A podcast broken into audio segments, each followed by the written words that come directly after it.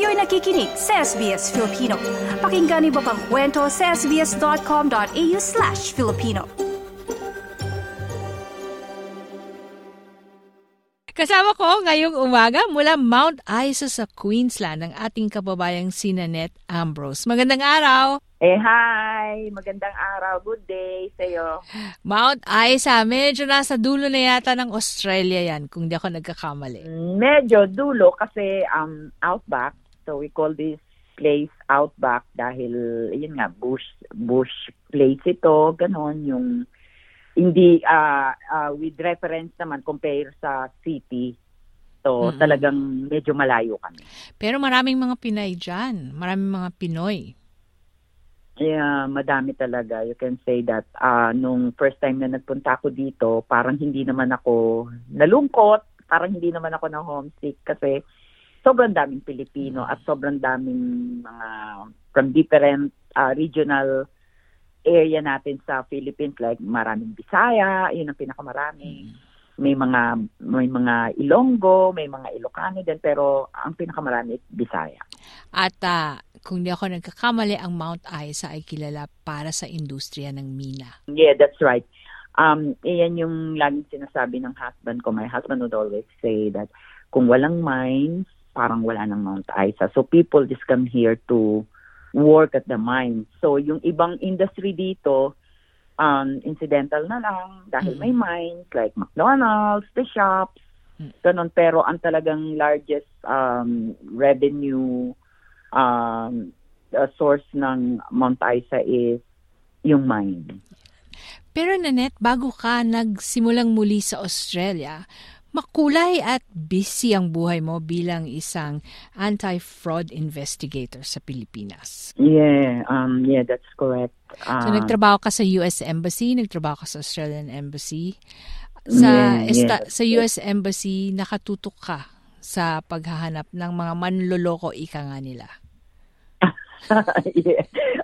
mga mga fraud um, people kasi yan yung iniiwasan ng since after the 9/11, medyo kasi ang US dun sa 9/11 they were caught off guard, 'di ba? Mm-hmm. Sabihin na natin alam ng buong mundo. So, uh, when I started in um, US Embassy sa uh, State Department sa consular section as anti-fraud investigator, um, lahat kami doon uh, Pilipino.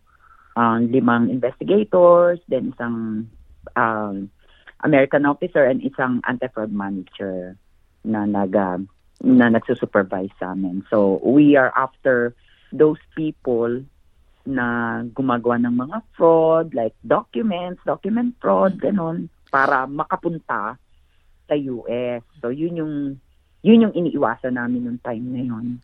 So i- meron din na, na meron din kay mga operation na paghuhuli ng mga sindikato kung di ako nagkakamali. Ah, yeah. Uh, yung time na nasa anti-fraud section ako, actually we work with other um, agencies or mm. with other offices sa sa US sa inside the US embassy and outside. So ang counterpart namin sa outside is yung NBI Interpol agent. Mm. So I remember we work a case na isang ah hindi ko mas, mas sure kung ito sa ring or ito sa syndicate um, or a group pero we work on a person na nag uh, na nagke-cater, we say cater dun sa mga taong gustong pumunta sa US na walang proper document. Parang human so, trafficking. Oh, yeah. Itong hindi naman actually trafficking kasi pag sinabi mong trafficking, yung victim uh, hindi nila gusto. So, so mga magti-TNT, ganon? Yes, yes. Ma, hindi naman TNT, but itong taon na to, ito yung nagpo-provide ng mga fake na document. Okay. So, so nag-undercover kami, ako tsaka yung uh, Interpol agent. So, uh, nag-post kami as husband and wife na gusto namin magpunta ng US with the fee, syempre, di ba? Mm-hmm. So, bi, uh, sinabihan kami ng uh, I think that time 200,000 pesos wow. ha. Laki Doon na. siya yung magpo-provide. Yes, siya yung magpo-provide ng documents and everything. So, uh, we work on that case for a year. So a year. Ang officer na nag-supervise sa amin dyan, ang kumuha sa akin yung isang agent from Diplomatic Security Office. Hindi ka natakot? So, ay- Kasi uh, lantaran yung itsura mo, makikita nila, pwede ka nilang hanapin.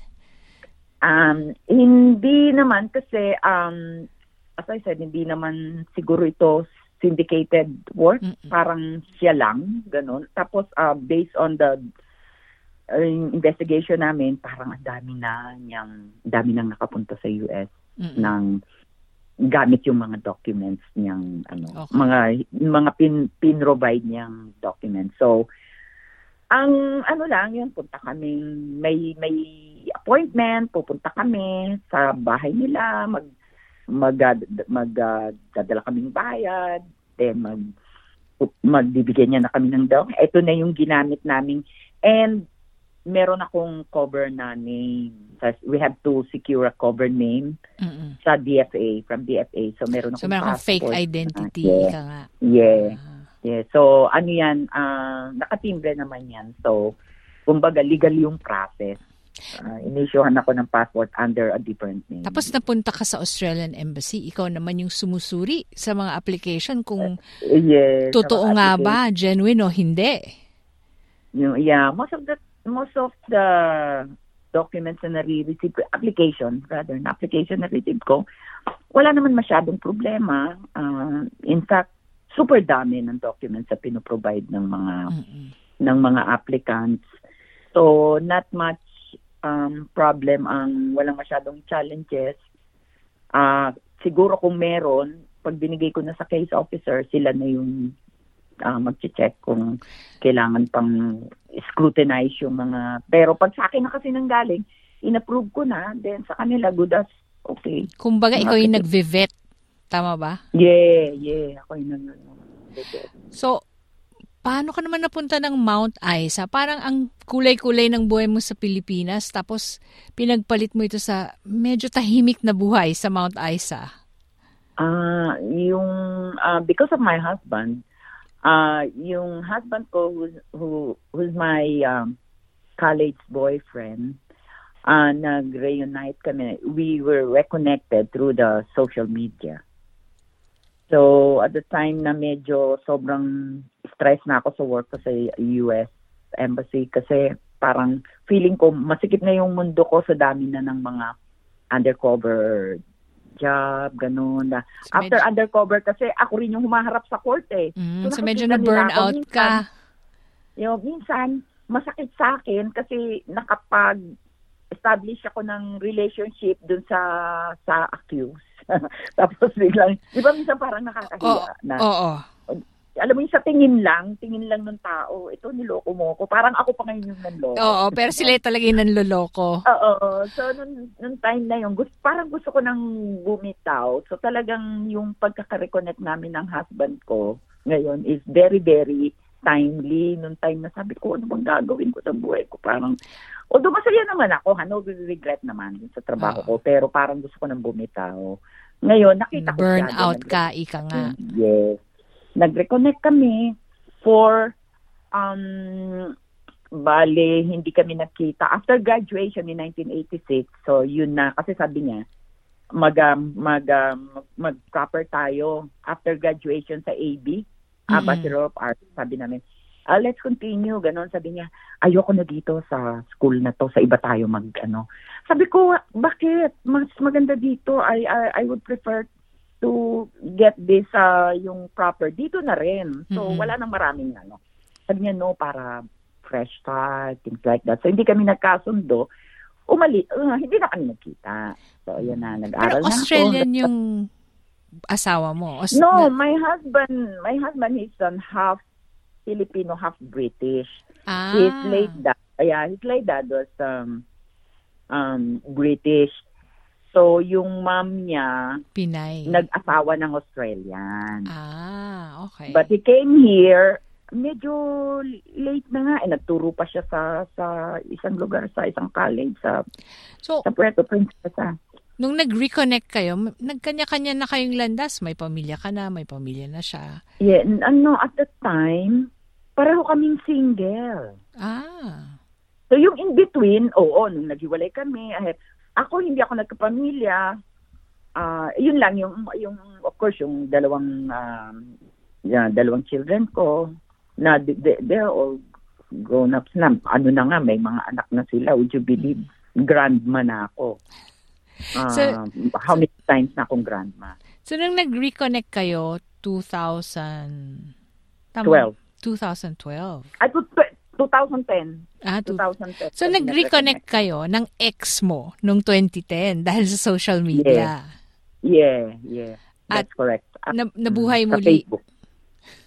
Eh, kasi sabi ko nga, bakit ganun out of the blue? Siguro talagang we call it um, desti- uh, yung destiny. Kasi, yun nga, sabi ko, parang burned out na ako. Tapos isip akong isip. Biglang, oops, bigla na lang siyang pumasok sa sa isip ko. Sa- Sabi ko, kumusta na kaya siya? Then, uh, search ko siya, di ba? Ito na, investigator eh, di ba? So, search. Nakita ko siya, oh my God! Sabi ko, ikaw ba talaga to? I couldn't believe na ito na siya. Pero, yun, syempre, una mong titignan, relationship status, di ba? Pero ang tawag dun sa social media, stalker ah, hindi investigator. yeah, I mean, sa akin lang, yun lang. Kasi nga, bakit ka biglang pumasok sa isip ko? so Out ano of yung, the blue. nung nakita bakit? mong single, Ah, nung nakita ko siya single, parang, ay, finend ay, request mo na. siya. Ah, eh, ano, hindi pa, ay, single din siya.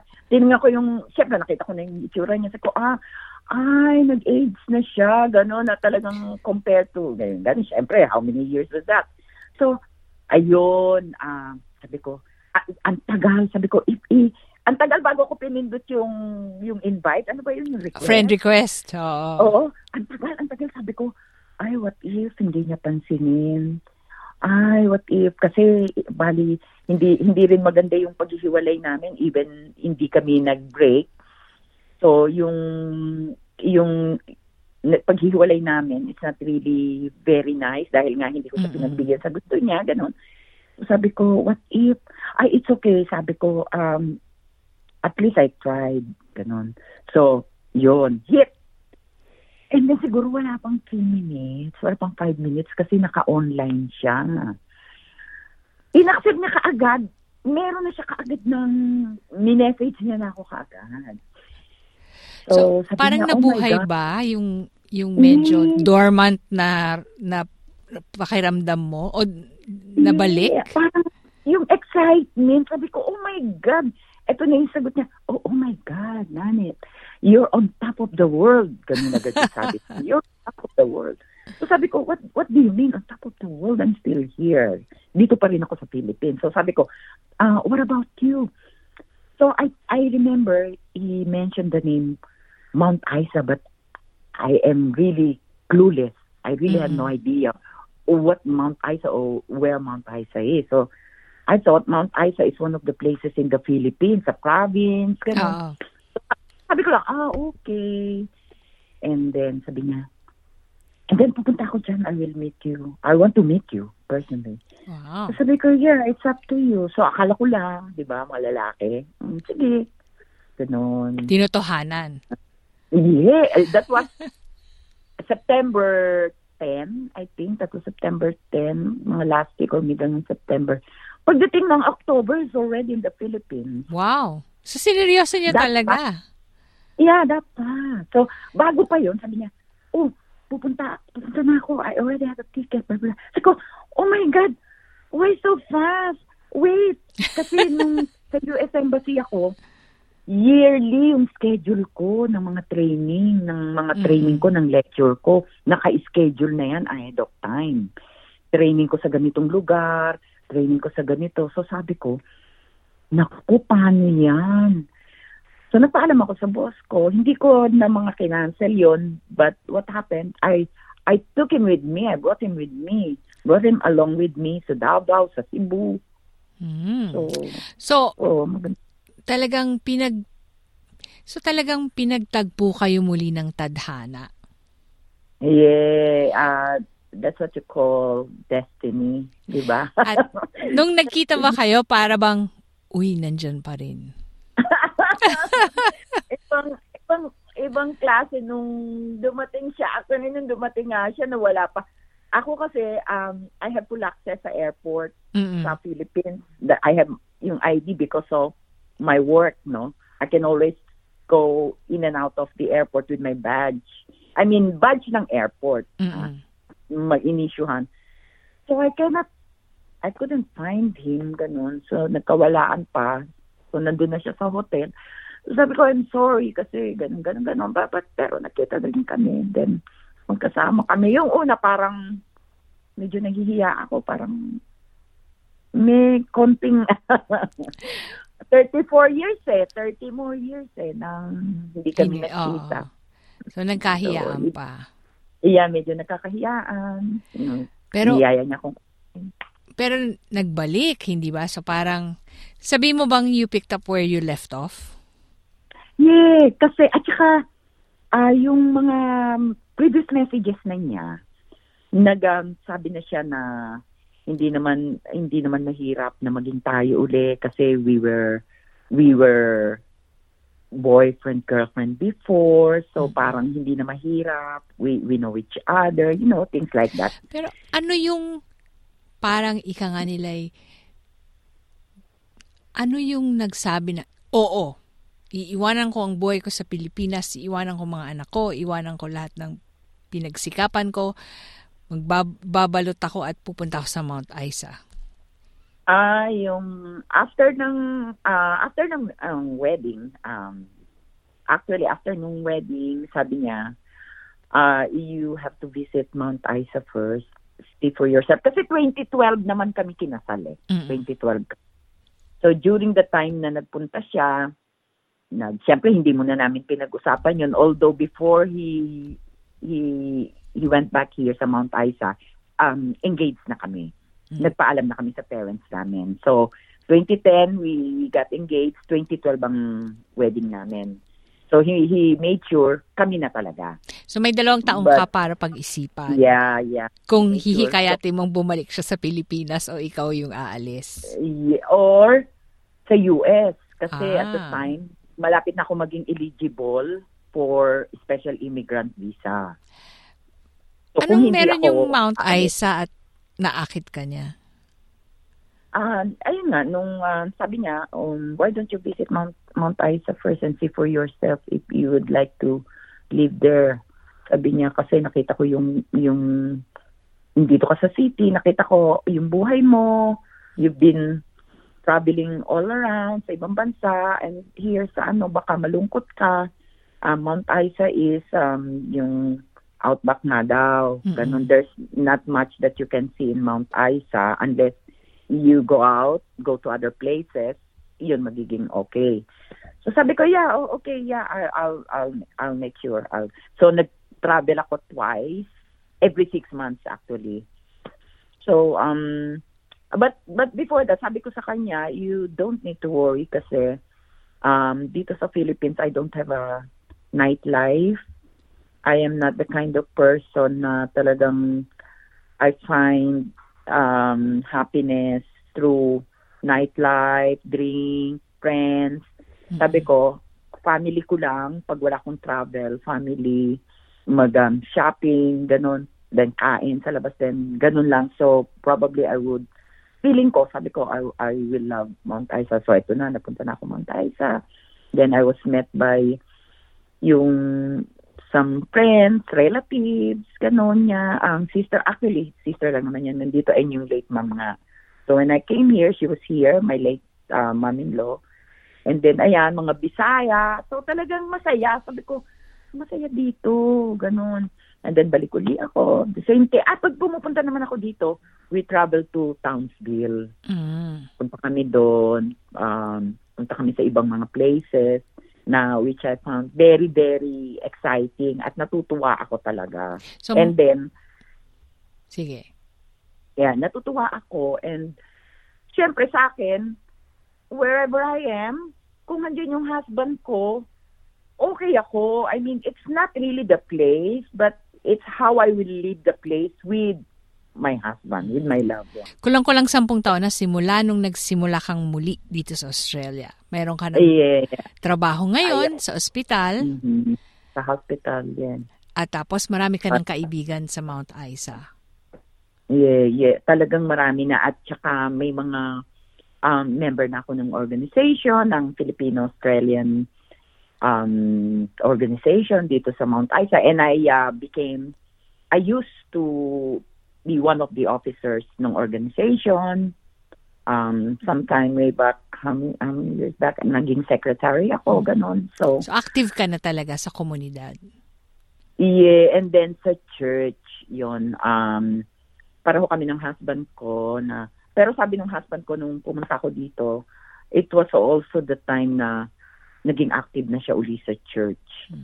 So before, hindi siya ganun ka, ah, ka-active. Hindi naman kami talaga yung devoted na super devoted Oo, talaga. But then, lang. we, yeah, we make sure we go to church every Sunday. We attend yung mga activities sa church, yung yung multicultural every year. Um ano yan ng event yan ng hospital ah, hospital ng church ng Catholic Church. So talagang nagpa-participate kami tapos sa hospital meron yung ah, ano nga ba yung reconciliation, parang reconciliation day na Mm-mm. ang yung lahat ng nagtatrabaho doon na kasi sobrang multicultural tong tong Mount Isa eh. It is here where you see a lot of people coming from different uh, culture. So magsusuot kami ng ang ang yung Filipino Harmony Day. Yeah, eh, yung parang Harmony Day. Pero I remember they call it Reconciliation Day. Ah, okay. Oh, Ganon. yes. Meron ng ganun. So, Nag-resort kami.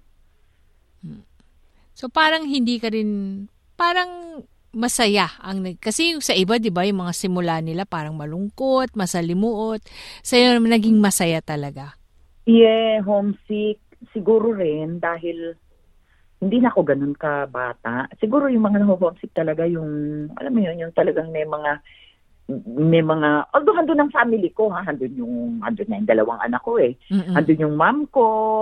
At dahil din kasi sa social media na siguro kasi everyday ah video chat, you Oo. know. So, pa- hindi katulad nung araw na snail mail, you know what I mean? Oo. Sulat lang, sulat. At saka Ngayon mahal kasi, tumawag eh, nung araw eh. Yeah, nung alam mo na abutan ko pa yan nung nung nag-umpisa pa kaming husband ko. Ang tawag talaga, my God, yung yung bill ko sa telephone umabot 10,000 pesos. Pareho Kasi pala pa tayo. yeah, wala pa tong messenger eh. Wala pa Ah. yung FaceTime, wala pa Ah. yung kung ano. Oh, so, salamat sa social media. Parang hindi ka rin naman lumayo. May tanong ako, Nanette. Sa sampung taon Yeah. mo sa Mount Isa, buhay pa rin ba yung ah, investigator part of you, yung anti-fraud investigator? Ah, sometimes, no? Sometimes, lalo na sa husband. Sorry. Lalo na sa husband ko, yung, alam mo yon yung, yung, ina-apply ko pa rin sa personal life ko. Like, like, pag may inaayos, kasi sobrang hands-on ako sa mga gamit, Mm. ganon. Halos lahat gusto ko maayos, very orderly ako. So, pag, pag sinabi ko sa husband halimbawa, ah, ginalaw mo yung ganito, no? Ganyan. Sasabihin niya, no, ganun. Oh, huwag ka magloko sa akin kasi bago ako umalis, alam ko yung mga ayos. alam mo yun, alam ko yung mga ayos bahay. Alam ko, ginalaw mo to. Ito yung kulay niyan, ito yung ayos. You know, things like that. Siguro dahil sa training ko before. So, So, natatawa siya na, ano ka ba, pati sa akin, uh, so ina-apply mo. okay ka palang kakape kasi minsan kung meron kang ipapacheck na tao kung sincere, eh, sa'yo pala pupunta. Yeah, I know. And kasi naman, I was trained, um, trained ako, tsaka yung may skill ako na mag-extract ng truth sa isang tao. Diyan, yan yung tinuro sa amin. Kaya nga, di ba sa anti-fraud? hirap na hirap siguro yung mga anak mo nung teenager sila. Yeah, ay, pero ako mabait, mabait naman ako na hindi hindi masyado sa kanila. Pero ayoko lang kasi alam na alam ko pag nagsisinungaling. So pag tinanong kita, ibig sabihin alam kong nagsisinungaling ka. Let's, say sinabi kong, um, saan ka ga, ba't ngayon ka lang? So alam kong may pinuntahan ka. So pag sinabi mong, kasi ganun, ah, mas lalo kong magagalit. So you better be candid na lang na, ay, kasi nagganyan. Oh, so okay na sa akin yon. Pero pag tinanong kita, ibig sabihin, I found, I found something out. You know what I mean? Mm-mm. Yung ganun, dahil nga, ganon kami noon. Pag binigay sa amin kasi yung isang case, yung isang tao, in-interview namin, may something sa'yo, nagloloko ka. Yeah. So, magsabi ka na. So, ang dami pa ang lies after lies after lies, lalong nagtitrigger sa amin ng malaman, magsabi ka ng totoo kasi we know what's the truth. Yung ganun, ganun bagay. Kahit sa, sa hospital. Pero not much, syempre. Baka, baka sabihin naman eh, crazy ako. Pero alam ko, alam ko sa mga kasama. So, ko. hindi Yun ang- talaga maiwanan o hindi talaga mawawala ang ah, anti-fraud investigator sa buhay. Yeah, yeah. Nakakatulong, um, nakatulong minsan sa trabaho, like, yung, na-apply ko eh, um, paano ko ba iyan? Na-apply ko sa trabaho ko Mm-mm. dito sa hospital, pero syempre medyo in a, in a very slight, smooth way lang naman, na i-apply ko, nasasabi ko sa mga boss to, ganito to eh, kasi ganito, ganyan, ganyan, ganyan. So, syempre, kung, kung magsasabi ka, mag-analyze ka, meron kang nakasupport na na document o may nakasupport ka na policy or law para ah, maniwala naman sila sa iyo. Yan. So yun, ganun ko na i-apply. Maraming salamat, Nanette Ambrose, sa pagbahagi ng makulay mong kwento, pati na rin ang iyong pati na rin ang iyong love story sa amin dito sa SBS Oh, it's an Filipino. honor, really. It's an honor. Sa dami ng tao dito, ako pa yung talagang, ako pa yung binigyan mo ng, ng panahon at saka talagang masaya ako na, you know, you know, yung parang it's um, yung pagbabalik tanaw sa nakaraan kong buhay, yung work ko, and I, I want to share it to, masaya ako na I would share it to anyone, to everybody. At syempre, kung merong mga, mga kaganapan sa Mount Isa, update nyo kami. Yeah, of course, I have your, um, yung pwede kitang i-message anytime. Anong meron dito, anong i- ibabato ko sa iyo yan. Yan, sige. Surely. Thank you. I-like, i-share, mag-comment, sundan ang SBS Filipino sa Facebook.